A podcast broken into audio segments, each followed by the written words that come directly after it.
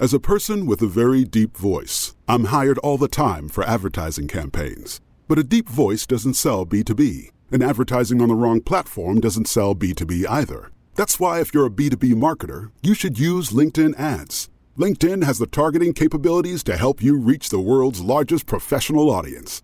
That's right, over 70 million decision makers all in one place. All the big wigs, then medium wigs, also small wigs who are on the path to becoming big wigs. Okay, that's enough about wigs. LinkedIn ads allows you to focus on getting your B2B message to the right people. So, does that mean you should use ads on LinkedIn instead of hiring me, the man with the deepest voice in the world? Yes, yes, it does. Get started today and see why LinkedIn is the place to be to be. We'll even give you a $100 credit on your next campaign. Go to linkedin.com slash MPN to claim your credit. That's linkedin.com slash MPN. Terms and conditions apply. You may know you're listening to this show along the Marketing Podcast Network, but did you know there are other great shows on MPN to help your business? Danielle Wiley hosts a great podcast called The Art of Sway. Danielle, tell us what you talk about on the show. The Art of Sway brings listeners inside the world of marketing as seen through the lens of influence. So each week I chat with an expert guest for a lively discussion about connecting ideas with audiences in an attempt to uncover all the ways influence impacts how and what we discover, purchase, and recommend to each other. Wow. And where can people subscribe? Go to theartofswaypodcast.com, find the show at marketingpodcasts.net, or search for The Art of Sway wherever you get your podcasts. You heard her. Go subscribe.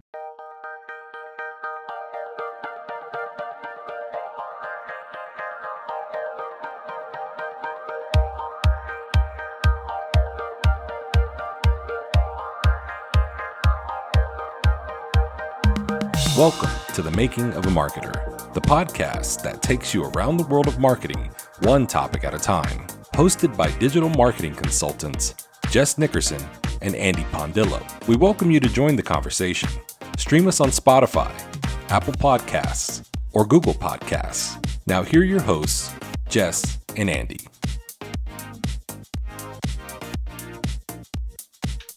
We are back on this wintry day and the making of a marketer with another new episode on this Friday. So excited to be here and excited for winter, Jess. You know, winter is coming, they like to say. Are you a Game of Thrones person at all?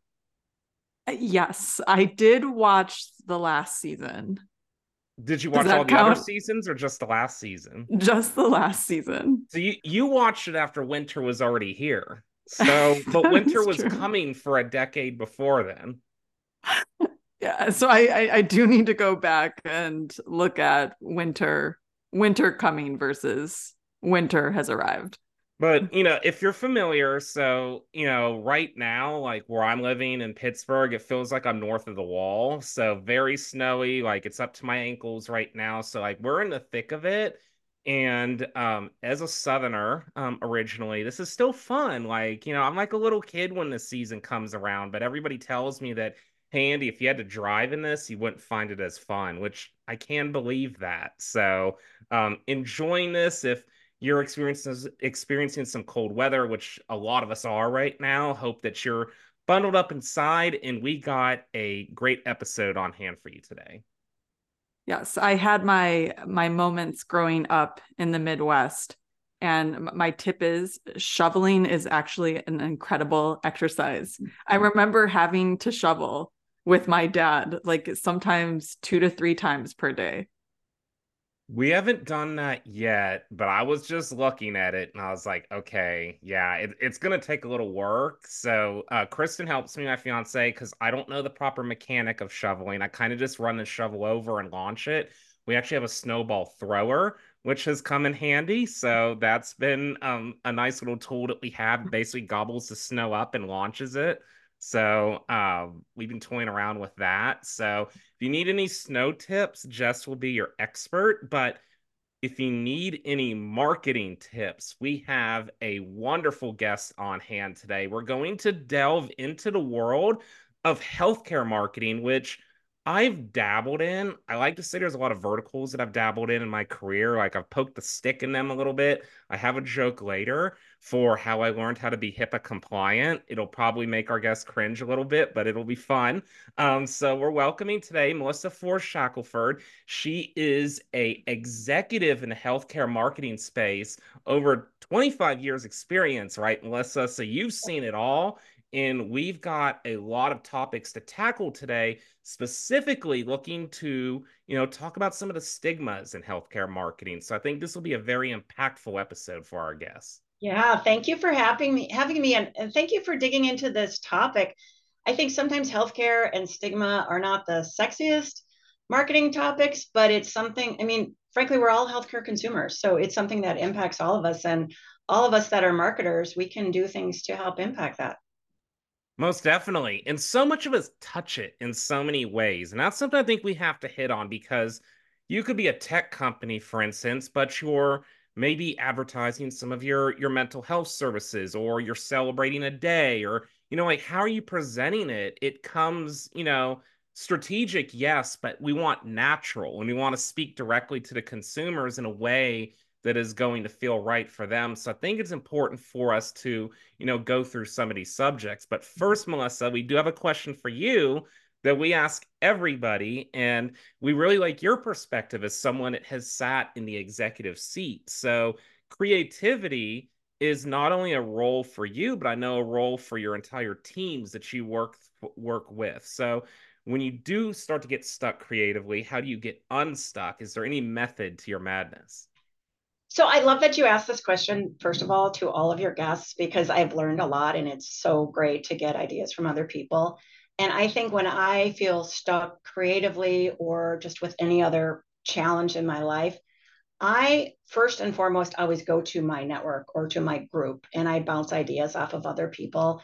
And, and frankly, I think this comes from early in when I was much younger, right after undergrad. Um, my first job out of undergrad was working and living in Japan and in i think you're familiar in japan oftentimes the group is more important than the individual. So i think that's really where i was very uh, kind of was very influential on me as a young person working there. So i am always an advocate of going to your network finding really great people that you have respect for that you can bounce ideas off of and say i'm really struggling with x y or z. What would you do here? Or i have this idea. What do you think about this so it, even when i think about leading marketing teams it's important for people to never think that they're in it on their own because we're in it together and we can collaborate. And that's where I love having a strong marketing network and just a strong network of, of friends when there's other types of challenges. But for me, I really I, I attribute it to my first job working in Japan. I love that perspective a lot, Melissa, because I am actually future looking, thinking about crafting this article about how social media manager, the title, becomes the loneliest person in the marketing room. Like I have a heavy hitting thing coming out. So I think it's interesting to hear these perspectives. And one of the things that I'm going to talk about a lot is just feeling like your idea can be utilized. So, like, mm. maybe you're not the final button pusher when you come up with the idea, but that, hey, the leadership is asking those questions. They want you to come up with ideas. Like, even something now you know, in my consulting work, one of the most empowering things for me is, hey, Andy, what do you think? You know, that is something that goes a long way. And I think as marketers, we just get caught up in the the go go go so much that we don't stop to think about that. So I really like that perspective, and I like that you were able to see this through another culture because I do think it's important to bring perspectives from all kinds of different places back into the marketing room. Yeah absolutely. And and and we're not in it on our own. And that's what we have to remember is especially you don't have to have every single great creative idea. You don't have to solve every problem on your own. And that's why we have our colleagues and our friends and our network to to help us with that and what I also love about taking this team approach and, and focusing on the team uh, for the overall success is how much it's really tied then to our overall holistic health. Like if you're if you're focusing more of your success as a team versus as the individual then i think you're just going to be in a better place from a, a, mental health standpoint just from feeling good and the positivity that comes from that perspective I love that you said that because I think that's where a lot of us struggle. And when you talk about burnout and things, when it's all on your shoulders, that's pretty hard to kind of deal with on a day-to-day basis. But when you're struggling through it arm in arm with with your teammates or your colleagues or your network, I think that really helps us all and to know that we're not alone. And and that's one of the I think lessons that we all came out of COVID um, with isolation that we do we need other people. Melissa, let's talk about your journey into mm-hmm. healthcare marketing because a lot of the marketers I've worked with, like I feel like we put on this mask at work where we're talking about CPLs and conversion ratios and ROI. And then I try to ask the question I used to do this when I conducted job interviews. What do you really enjoy about either social media marketing, digital marketing? And more times than not, I heard the answer they wanted to drive some sort of mission, some sort of cause. They wanted to create a community or a conversation of some sort. So you've worked deep in healthcare marketing. You've become one of, I would say, the top, you know, two one percenters of, people that have worked their way up through this field. Tell us how you did it and kind of that North Star for you that drove you um, into healthcare marketing.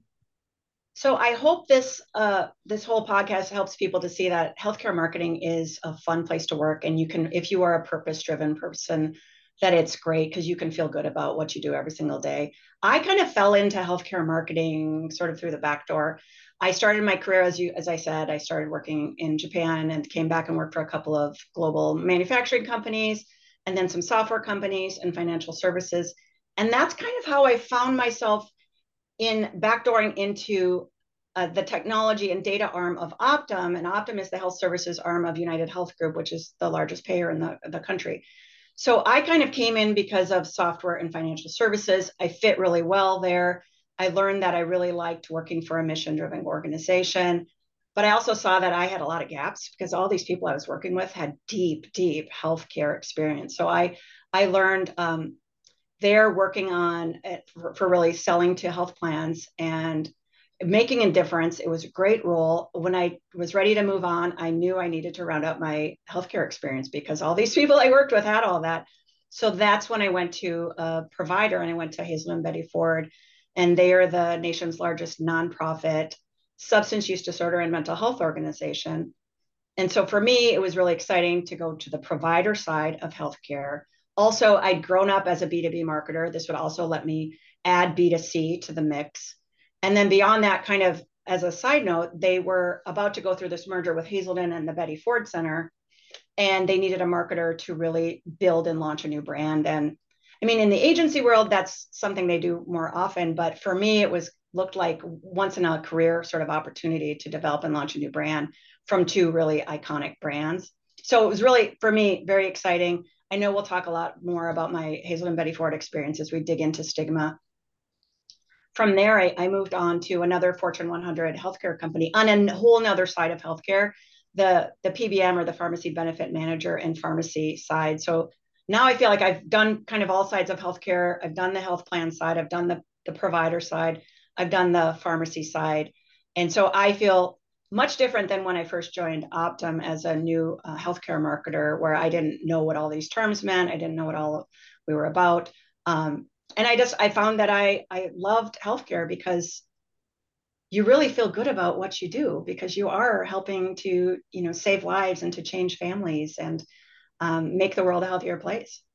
So here's a crazy story about healthcare marketing, Melissa. And then we'll jump to, you know, more of our serious topic here and how I started working in it. So I've worked for agencies and certain digital marketing agencies. We do a little bit of everything. Like you look at our client roster, if that vertical exists, you do it at the agency usually at some point. So we had medical clients come to us and in their internal marketing teams, it usually is a requirement. You have to have so many experiences in healthcare marketing.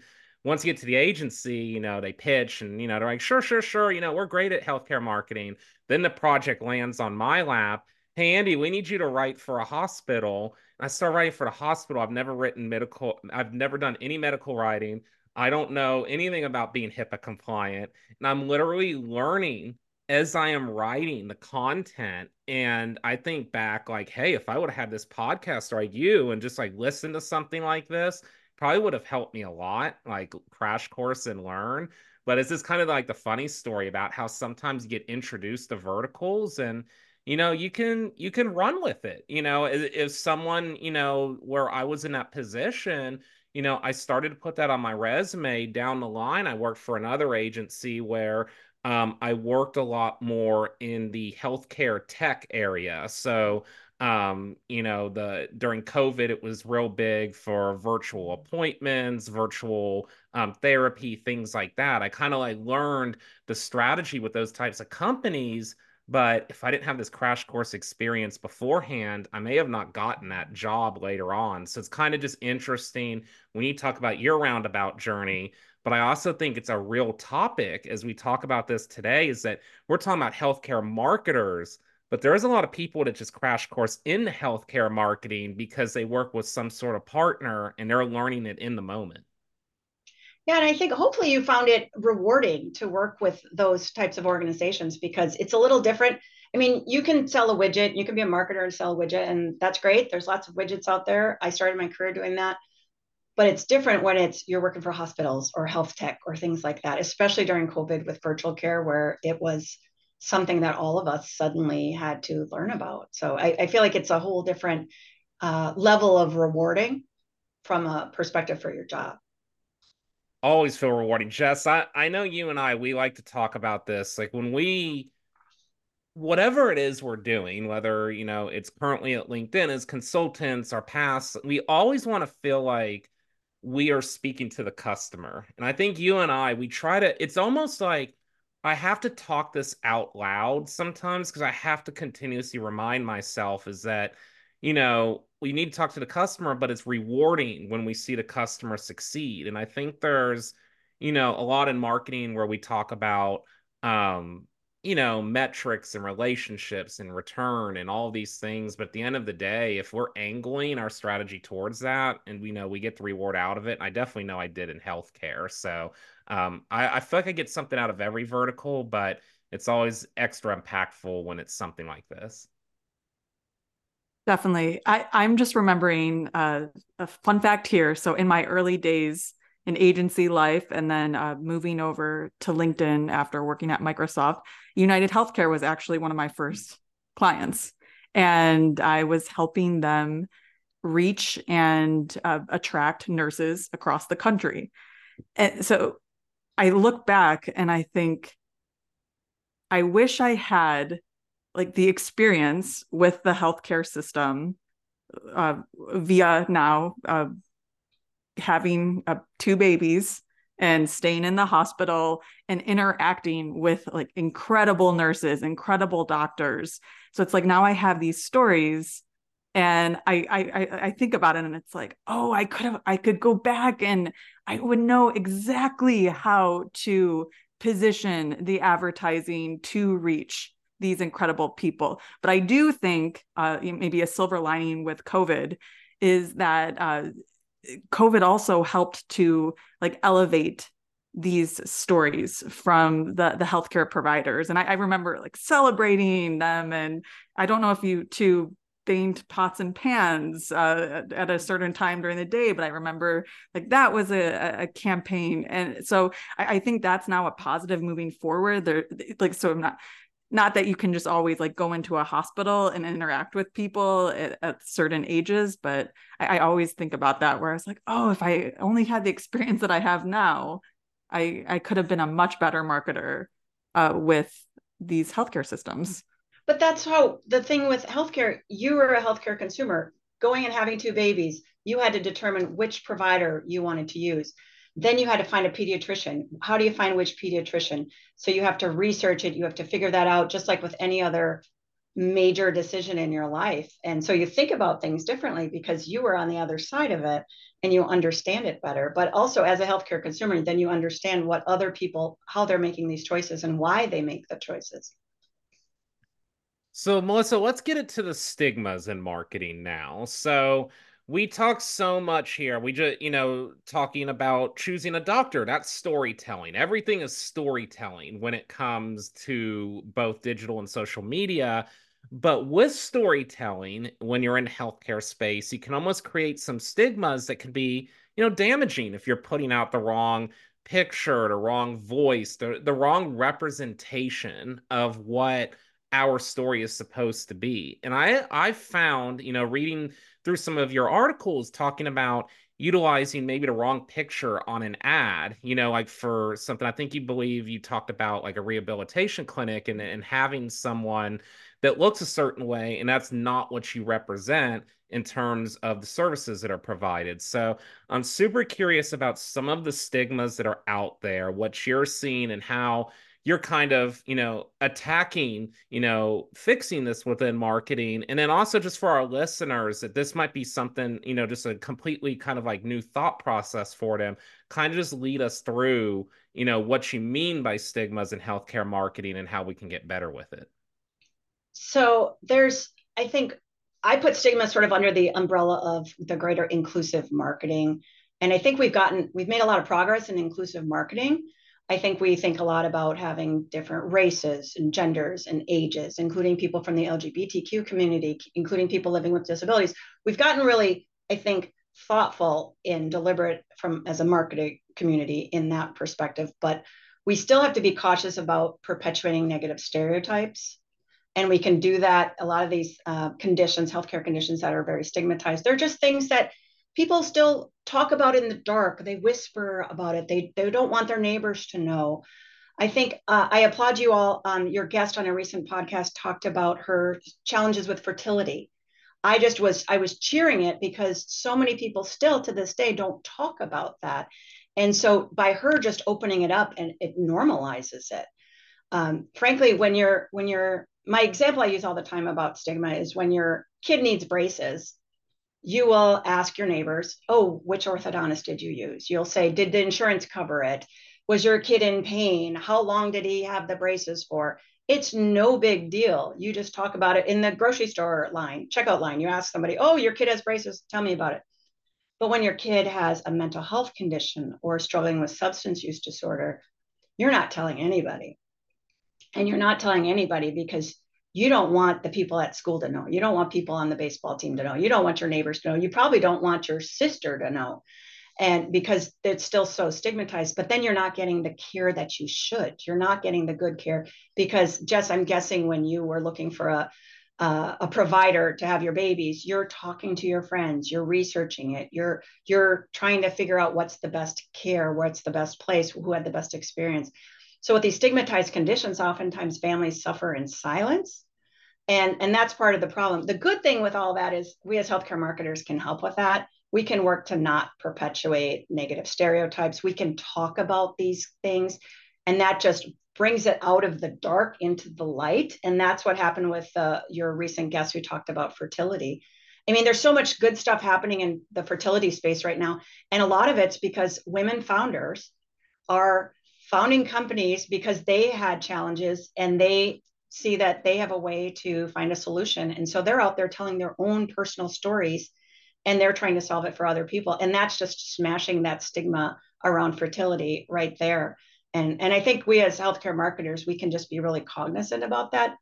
We're really careful about not perpetuating a negative stereotype about a, a person who's older or a perpetuating a stereotype about a Gen Z or what have you. But we can also be cautious about how are we portraying somebody uh, with obesity um, somebody living with a disability somebody living with mental health challenges. So those are things that i think we as healthcare marketers can really impact and bring that all those conversations out of the dark and into the light and just normalize it So let's talk about the tactical side of this, mm-hmm. Melissa. When you are telling your story on your different marketing channels, you know, when it comes to healthcare, one thing I learned when I dipped my toes in is that there's things you can say, can't say. There's a lot of red tape, there's a lot of approvals. So, what I found what happened is sometimes we would have this great idea to kind of like personalize an experience. And then by the end of it, it became like come visit our hospital ranked 15th in the US. Like and then we would get away from kind of that one-to-one marketing style. So what's your tactical side as a leader to ensure these stories are told told the right way and you are tackling these stigmas in a way that's appropriate for the end user. So, what are the things just in general? I'll start with substance use disorder, but then I'll talk about a couple other examples. But with substance use disorder, there tends to be some sort of unethical providers out there, and a lot of that, uh, a lot of them are preying on these families because they're not talking about their their situation with others. And so they're very vulnerable to be preyed upon by somebody who might be not the best care for them. There's some folks out there that say that they have a 100% cure rate but substance use disorder is a chronic condition. And and the research scientists tell us the data doesn't say that there's 100% cure rate but somebody might be sucked in by that type of a message. So i absolutely hear what you're saying. And i think um, what what I've always tried to focus on is focusing on the positive that there's life saving care available and kind of opening up the door so somebody is willing to reach out their hand and get help. And uh, a great example, I, I, used to be on the board of the American Lung Association, and, and they can do great organization. They can do a campaign about just about anything. The data told them that former smokers were not getting scans that were available to for early detection for lung cancer. And I tell you, one of the most, I believe, one of the most stigmatized conditions is smoking related lung cancer because people will say, well, he deserved it. And they'll blame the, the person for their condition. And, and we all know nicotine is a super addictive substance, and we can't say anyone deserves to get cancer. Um, the American Lung Association, they just leaned into the stigma and they said, we're going to throw that out the door. We're going to do a campaign focusing on former smokers. Because if you're currently a smoker, your physician's going to have a conversation with you about getting scanned for lung cancer. If you're a former smoker and you're too ashamed to tell your doctor that you were a former smoker for 20 years or what have you, the doctor's never going to have the conversation with you about getting scanned for early lung detect or early lung cancer detection. So the American Lung Association, they did this this uh, campaign called Saved by the Scan. You can check it out on savedbythescan.org. And they leaned into speaking directly to former smokers, saying, hey, there's this early detection scan available. And if you ever smoked, you should look into it. And when you talk about, I mean, you guys talk a lot about storytelling on your podcast. When you talk about the stories of people who say, I saw your billboard, I saw your commercial, and I thought, oh, I am a former smoker. I've never talked about it with my doctor because I'm ashamed. I they go ahead and they get these scans and they find early, early stage lung cancer. It's amazing. When I first watched it, I, I was just bawling because the stories are so incredible. Um, but that I think about, they just leaned right into the stigma and they said, we're going to smash this because it's the right thing to do. And it's what the data is telling us that these people aren't getting this, um, these scans so uh, that's just one one amazing example that I I like to repeat, and I'm I'm lucky that I was part of the Lung Association to to learn about that campaign. I, I love that story. I I, I feel like it's similar nowadays uh, to with depression, and and I, I feel like more doctors and healthcare systems um, are leaning into it because now I go to every appointment and I'm getting either screened, I'm I'm answering a survey. The the nurse that is checking me in, she talks about or he or she talks about it. And yeah, so I just I I love the approach of just yeah, just like let's be let's be direct. And and like you said, it it's it, it helps to remove that stigma, just just talking about it. Well, and that's the, I think it's a, one of the gifts of the pandemic and being isolated is that all of us experience some level of anxiety and depression, isolation. So it gave us all a better understanding and it, it did normalize talking about it because all of us were feeling it. And so now we all have that common touch point that now we can talk about mental health we can talk about anxiety we can talk about depression because we we all experienced some level of it there's no way i think anybody went through all that isolation without feeling something like that. So that that's a gift. That's really a gift to us um, because when we talk about things publicly, it normalizes it. When you have uh, two of the greatest athletes of all time, Simone Biles and Michael Phelps, talking about their mental health challenges publicly, it normalizes it because if they can experience anxiety or depression, well, just a regular old person like me, well, then I certainly can too and they sought help and they're very public about seeking help so then oh just regular person me i can also seek help so all of that, all those types of conversations normalize it. And um, I think both of them at different times have been, you know, paid spokespeople for different mental health organizations and wonderful in that the fact that they're out there telling their stories and making it okay for people to ask for help. I just love how Melissa, what she, the way you're approaching healthcare marketing, I think is engineering it into the story that's being told. And, you know, so much of just like, you know, real strict marketing school is like rankings and visit us and conversion rates and things like that, where you're taking it really back to that storytelling and human aspect. So I think it's just beautiful the way you've positioned this and how you're talking about how if one person goes and gets screened for lung cancer and that helps, you know, you feel like you've won right there. So hearing it from your level, I think is really impactful for those who are trying to find kind of that spot, you know, in marketing where they can, you know, really live out their dreams and and have that connection with the end user. So um i definitely you for that and also just being able to talk about these things like i'll say it from my perspective generally like the thought that is told to me by my peers is that hey andy is your person that's calm in any situation. Put andy in front of a ceo put andy in front of 5000 people. He's trained up in radio. Like he doesn't get the jitters. He's calm and collected which I pride myself, and I'm also very fortunate because I do have people close to me that suffer from diagnosed anxiety, where it is a much more impactful part of their life. But even me, I'll say during the tech layoffs and the things that happened over this past year, there were days like I felt so anxious. You get that feeling in your chest. You know what I'm talking about? Or you're mm-hmm. like, just like you can't even stop to be present because you're thinking about everything two and three steps ahead hearing someone like you and hearing other leaders talk about that from an anxiety lens that's something that's helpful to me. So i know it's helpful to a lot of other people. So i think it's impactful to stories we tell. Yeah i when you talk about stories again i'll reference the woman you had on your podcast who your guest who talked about fertility her fertility journey I the other one when from a storytelling perspective that I have so much respect for, and I don't have any tie to the organizations, but it's around HIV AIDS. When you talk about stigmatized healthcare conditions, that's very, very stigmatized. And you see in recent years, they're just leaning into it and throwing throwing their stigma out the window. And they're advertising on national TV in the middle of a football game.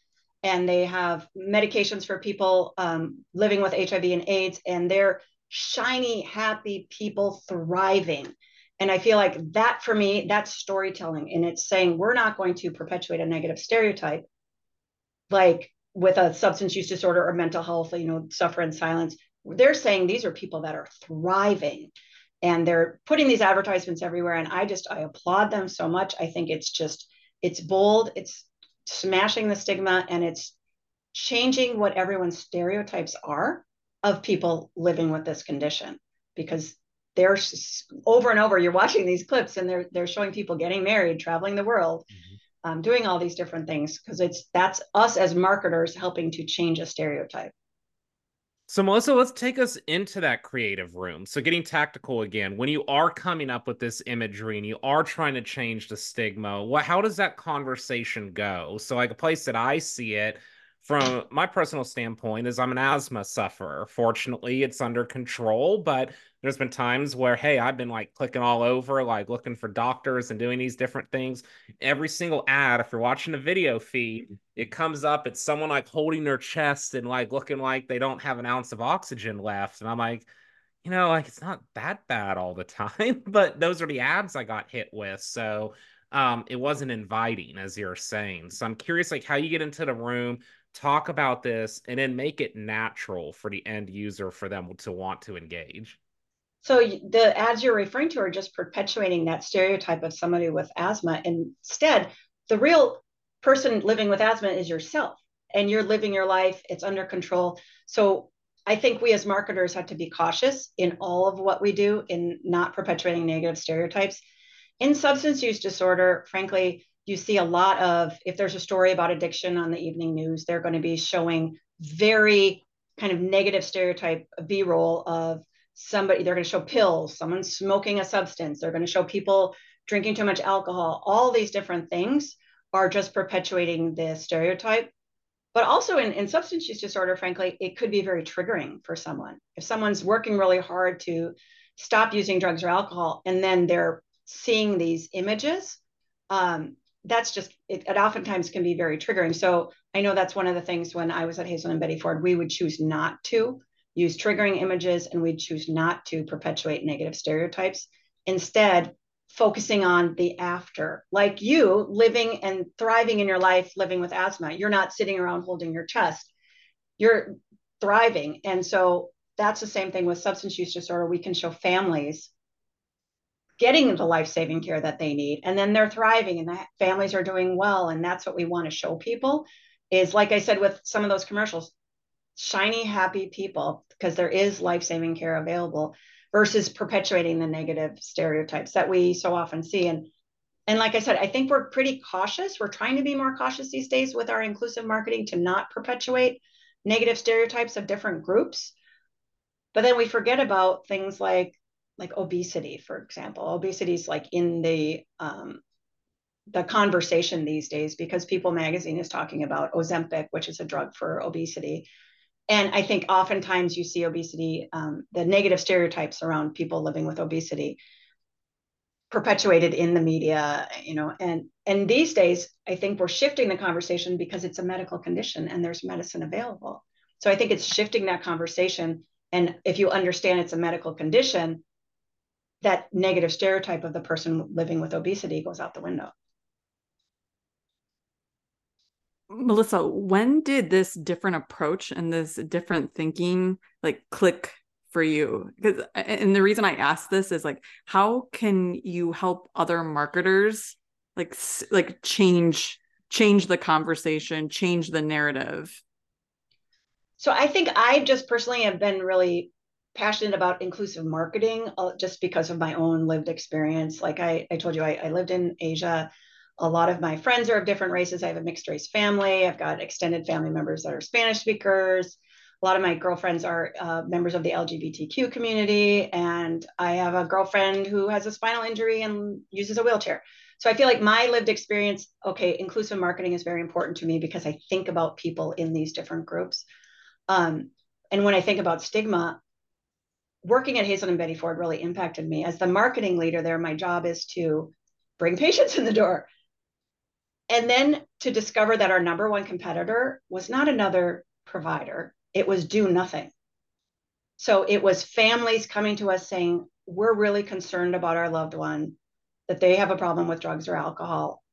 And then they would do nothing. And oftentimes that was because of the stigma. Well, my kid can't have a substance use disorder because then it means I'm a bad parent. Or mom can't go to substance use disorder treatment treatment over Christmas because then what do the relatives all think?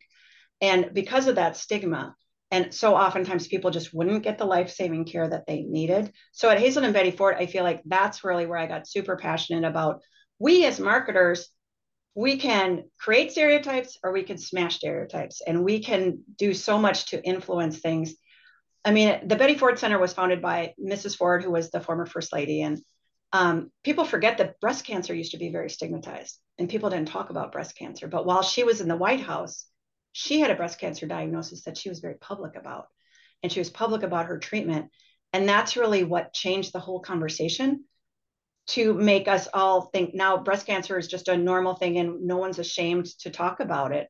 But she really smashed that stigma by being open about it. Same thing when she got her treatment for substance use disorder after she left the White House. She could have kept it private but she went public about it and that opened the door for so many women who were struggling with drugs or alcohol to get the care that they needed. So for me, a lot of that came from working at Hazelden Betty Ford and just looking at these families that were so stigmatized, felt so stigmatized and so ashamed. And they're just whispering about these conditions and they're it's all in the dark. And as marketers, that's the kind of stuff that we can impact. We can change stereotypes, we can hold people up um, we don't have to show people with asthma, you know, clutching their chest. Andy, we can show people like you living their lives. We can, you know, that's the kind of stuff marketers can do, and uh, and and we're good at, frankly. Melissa, to wrap this up, I first want to say it is so refreshing to hear your enthusiasm. I know that I hear it, just you hear it, and our listeners will hear it. How much you believe in your marketing strategy as an executive.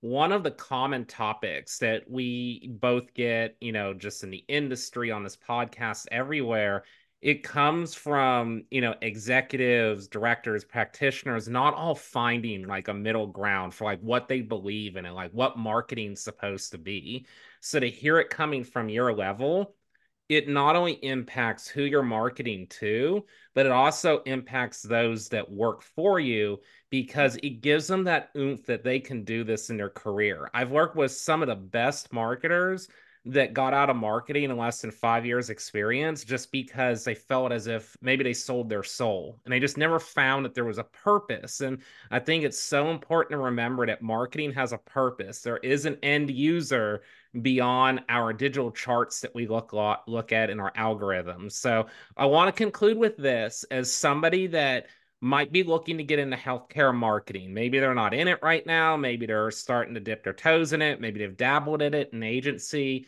What advice would you give them to try to get started in this field? And is there anything they can kind of start doing to angle their careers in that direction?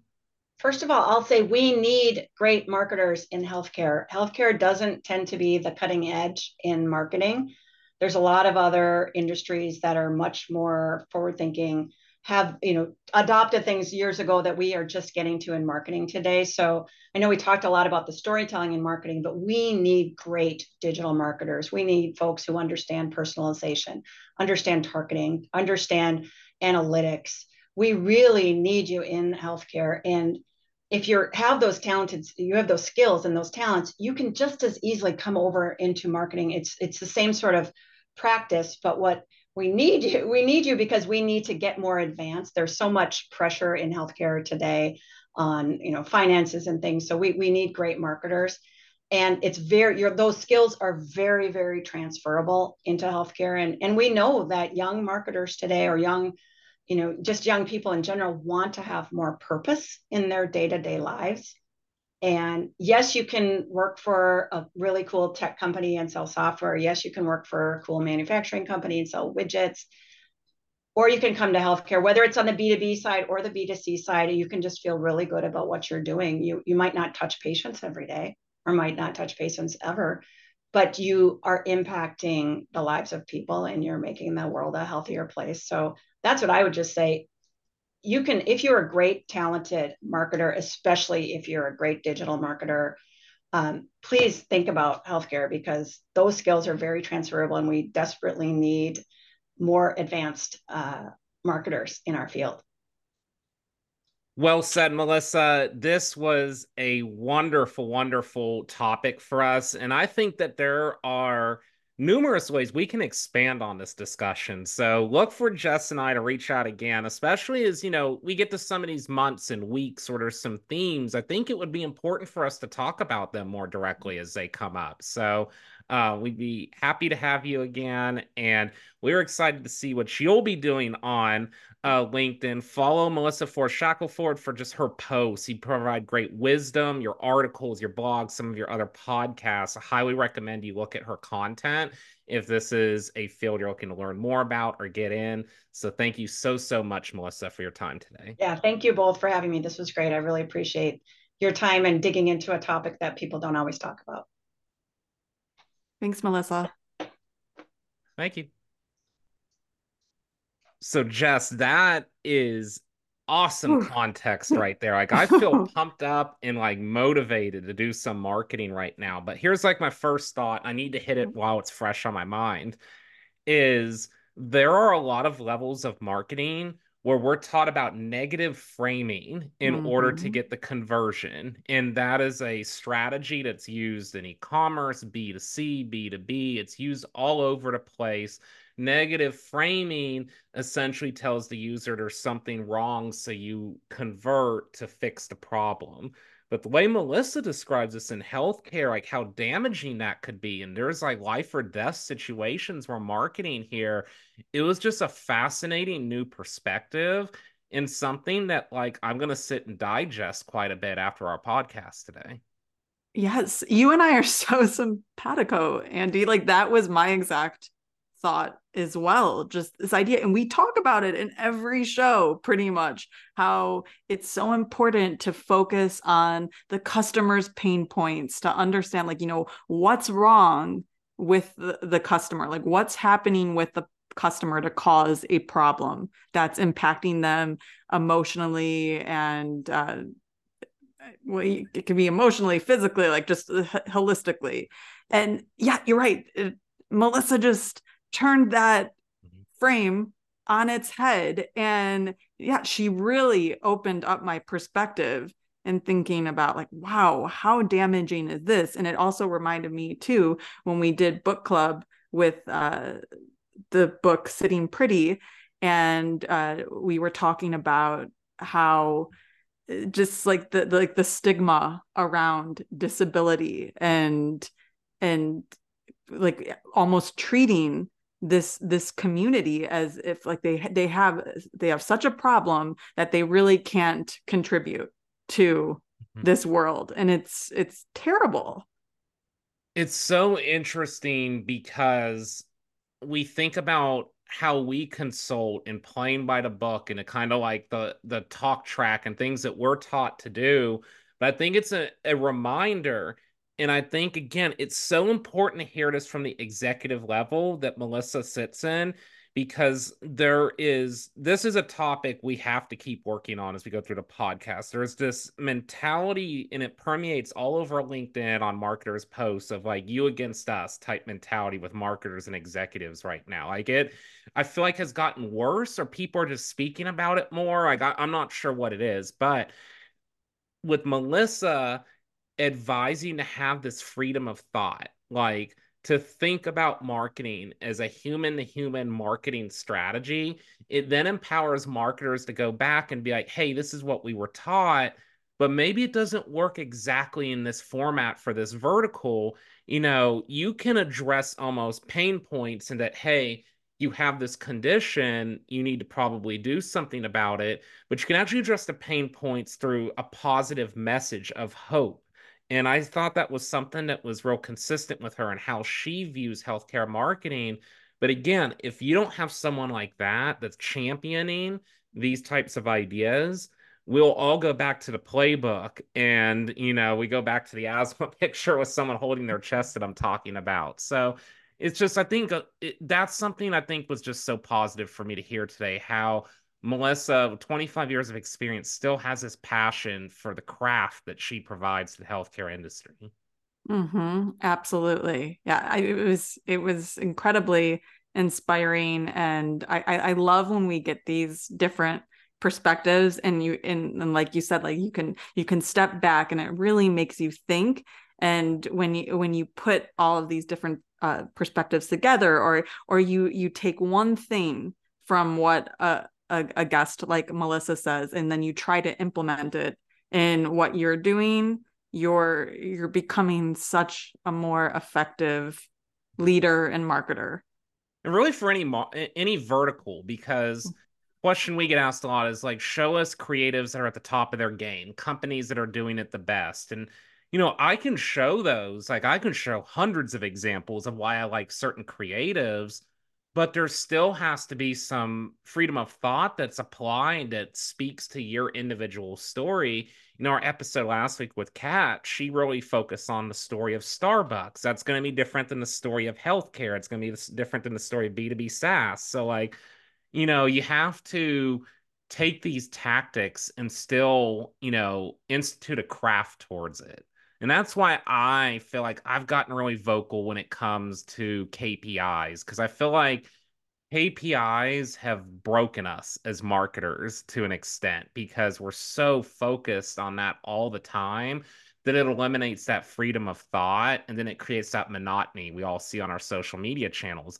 Post I made recently is a lot of people, um, including marketers, will demonize companies that go viral and I'm like, what's wrong with going viral? Like, I don't think it should be your whole strategy. But companies that go viral get more marketing impressions in one day than others get in an entire year because they told their story and it resonated to that level that people wanted to join their story. So it's just that freedom of thought of trying things.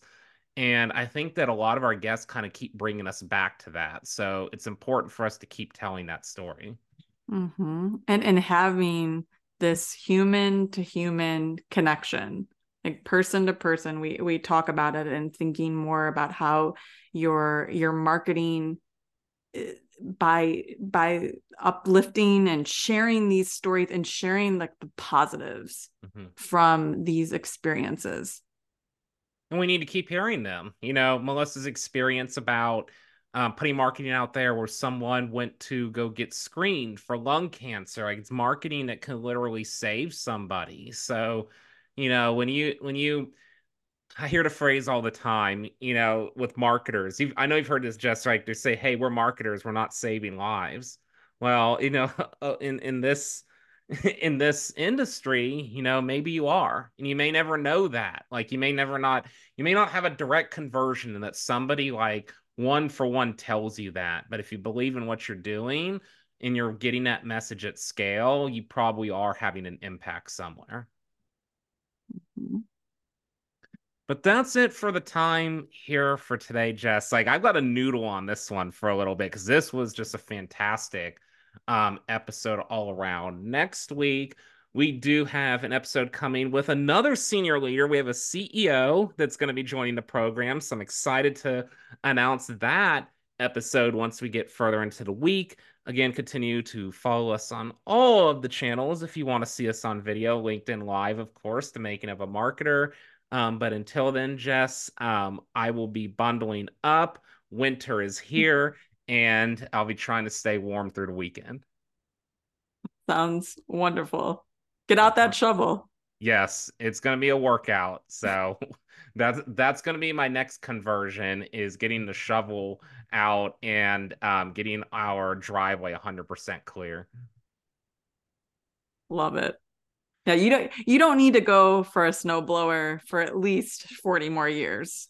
No, we need the exercise. So I'll just try not to pull an oblique and then I'll be, you know, in healthcare marketing for a physical therapist. So um, we'll try to do our best there. But till next time, Jess, it's a lot of fun and we'll talk soon. Bye. Bye, everyone. You may know you're listening to this show along the Marketing Podcast Network, but did you know there are other great shows on MPN to help your business? Christy Heiler hosts a fantastic podcast called Own It. Christy, Tell us more about the show. Own It is all about celebrating women and non binary advertising agency owners. We talk about buying out of the Boys Club of Advertising because less than 1% of ad agencies are owned by women. And where can people subscribe? You can find the podcast at untilyouownit.com. We're also on the Marketing Podcast Network at marketingpodcast.net. And of course, you can subscribe wherever you get your podcasts. You heard her. Go subscribe. This podcast is heard along the Marketing Podcast Network. For more great marketing podcasts, visit marketingpodcasts.net.